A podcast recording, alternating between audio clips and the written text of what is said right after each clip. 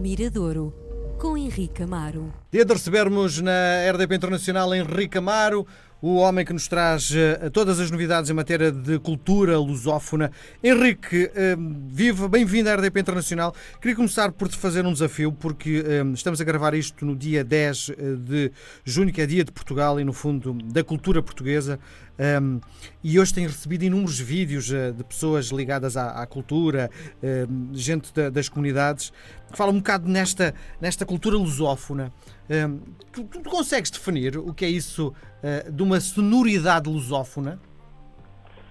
Eu acho que a questão da língua, por exemplo, olá Miguel, olá ouvintes, Sim, eu acho que a questão da língua pode ser importante, mas há várias línguas na lusofonia. Quando Sim. ouvimos ouvimos música de Cabo Verde, automaticamente remetemos para o grande espectro da lusofonia, mas uh, a língua que estão muitas vezes, até é mais interessante, é quando cantam na sua língua um, natural, o, o, crioulo.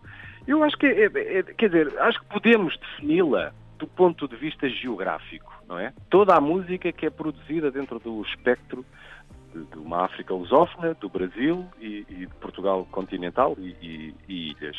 Agora, haver um som, eu acho que não há. Há vários sons, é impossível, mal de nós, se só houvesse um som que definisse a lusofonia.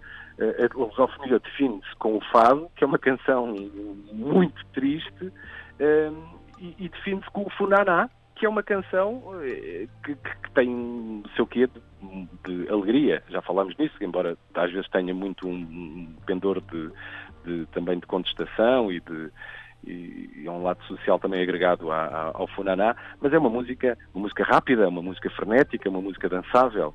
E o samba também faz parte, se calhar, dessa grande ideia da lusofonia. Sim. Portanto, é muito difícil estar aqui a encontrarmos assim. Acho que a grande música, até é, poderá ser o, o, fado, não é? Por ser Sim. uma coisa realmente muito que ganha uma dimensão. Mas porque não o funaná? Pois, não é? claro, porque não, porque não a morna? Claro. Uh, pá, pá, é muito, acho que é muito difícil nós partilharmos um, um conceito cultural tão vasto, tão rico. Numa palavra numa, só. Num, é, e numa só música. Ah, é uma música que faz chorar, ou que me deixa triste. Ah, é? Ah, então, olha e se ouvires, sei lá, há sambas muito, muito bonitos e muito alegres. Há, faço, faço um desafio que é mesmo algo que tu vais odiar.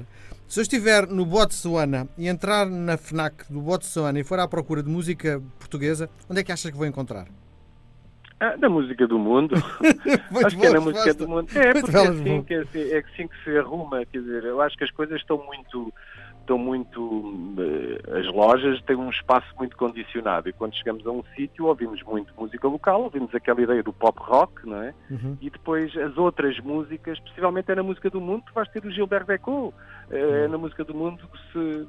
Percebes? É, sim, é sim, sim. um pouco. Há artistas que se emanciparam e saíram disso, sei lá, um Bob Marley por exemplo, deve estar na prateleira do reggae ou está mesmo no pop rock. Uhum. Agora, se quiseres ouvir eh, o Jacques Brel, a Edith Piaf, possivelmente está na música do mundo, portanto a música do mundo é esse grande, também é o outro grande caldeirão, é? claro, é o outro grande caldeirão onde toda a gente cabe. Muito bem.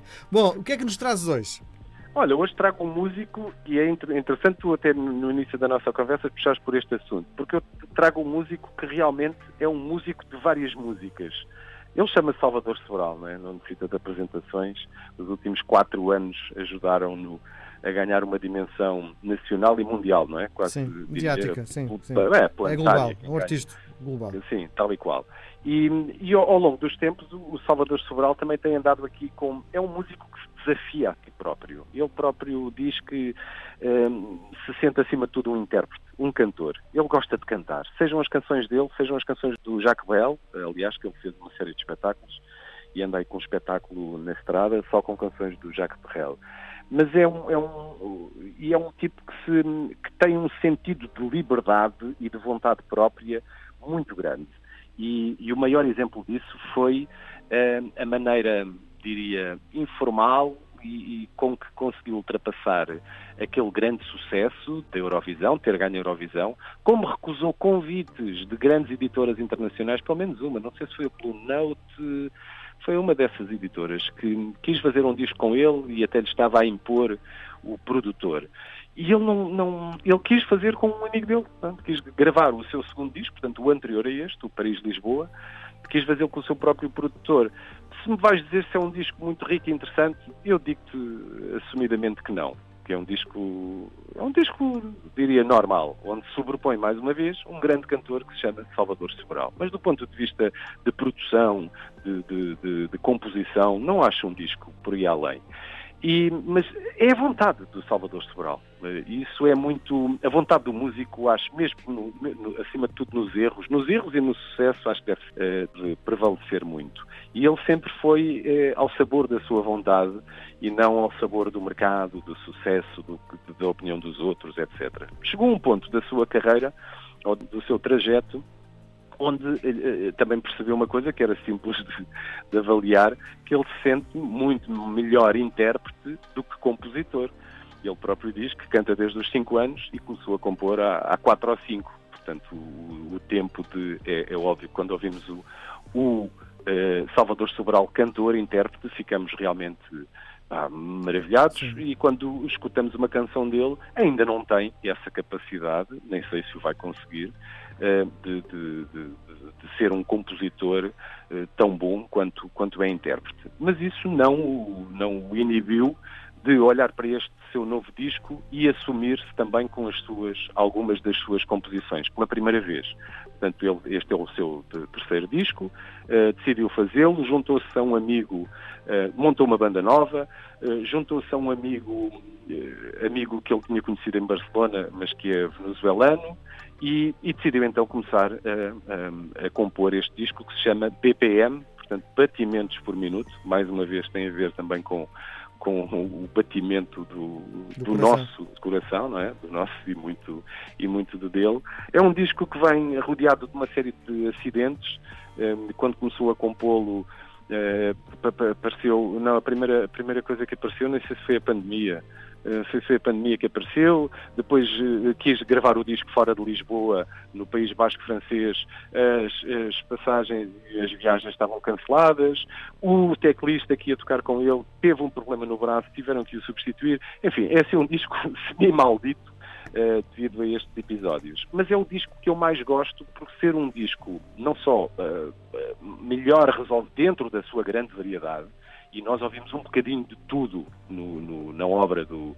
faz parte do ADN dele. Ele não é um tipo que diga assim, ah, vou, vou fazer um disco aqui só de. Uh, onde a francofonia uh, está ao de cima, onde os meus heróis franceses estão ao de cima e é só piano. Não, não ele é um tipo que, e neste disco, tanto, tanto tens ambientes que, que levam para um experimentalismo próximo do Radiohead, como levas para, para coisas próximas do, do pop rock dos, dos, dos Beatles, como, como levas para ambientes de piano e voz. Portanto, o ADN do Salvador, ele não é um tipo amestrado nesse sentido, é um tipo realmente muito selvagem e, e, que, e, que, realmente o ADN dele faz parte. Olha, se quisermos, é um tipo onde tu podes encontrar, uh, não é o caso, mas onde tu poderias encontrar no mesmo disco um bocadinho de fado, os cantores eh, de bocadinho de samba, eh, a América Latina, a morna, portanto é um tipo que consegue cozinhar e este disco é onde essas eh, vertentes todas, essas influências todas estão melhor resolvidas. E é um disco de estúdio. Os anteriores eram um disco onde eu sentia muito que era, eram discos de estúdio, era uma banda ao vivo a gravar em estúdio.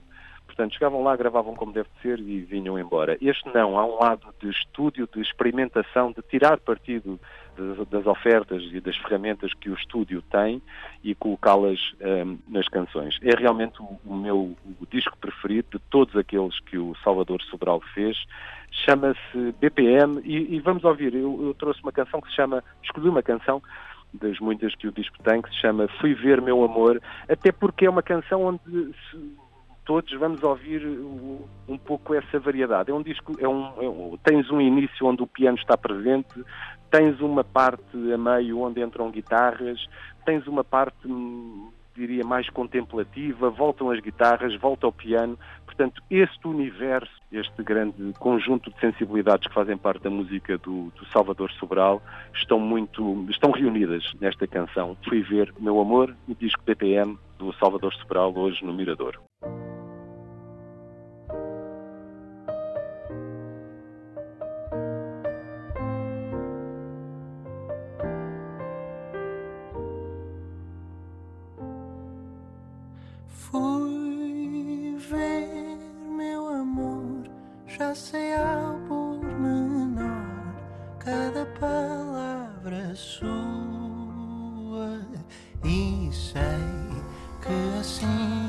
Que o pano cai, ele vem e me beija, quer esteja ou não esteja num dia de amor. Sei quando deve chorar, quando faz sem tentar, quando o olhar está ausente, mas sei que assim que o pano cai, ele fica guardado, o seu eu inventado, o seu ego rasgado. Ai, o meu amor já viu a dor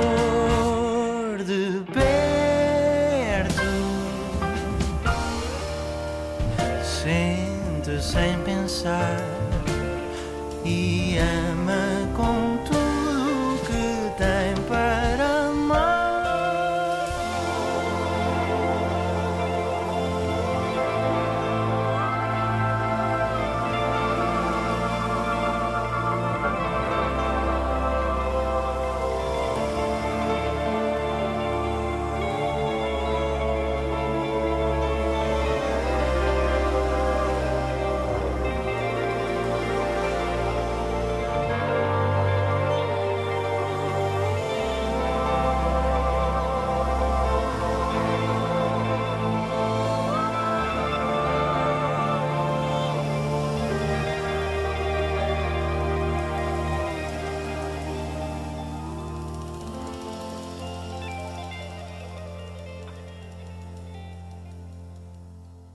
Fui ver meu amor, já sei ao pormenor cada passo o leva, mas sei que assim que o pano cai, há um amor que se enterra, uma dor em reserva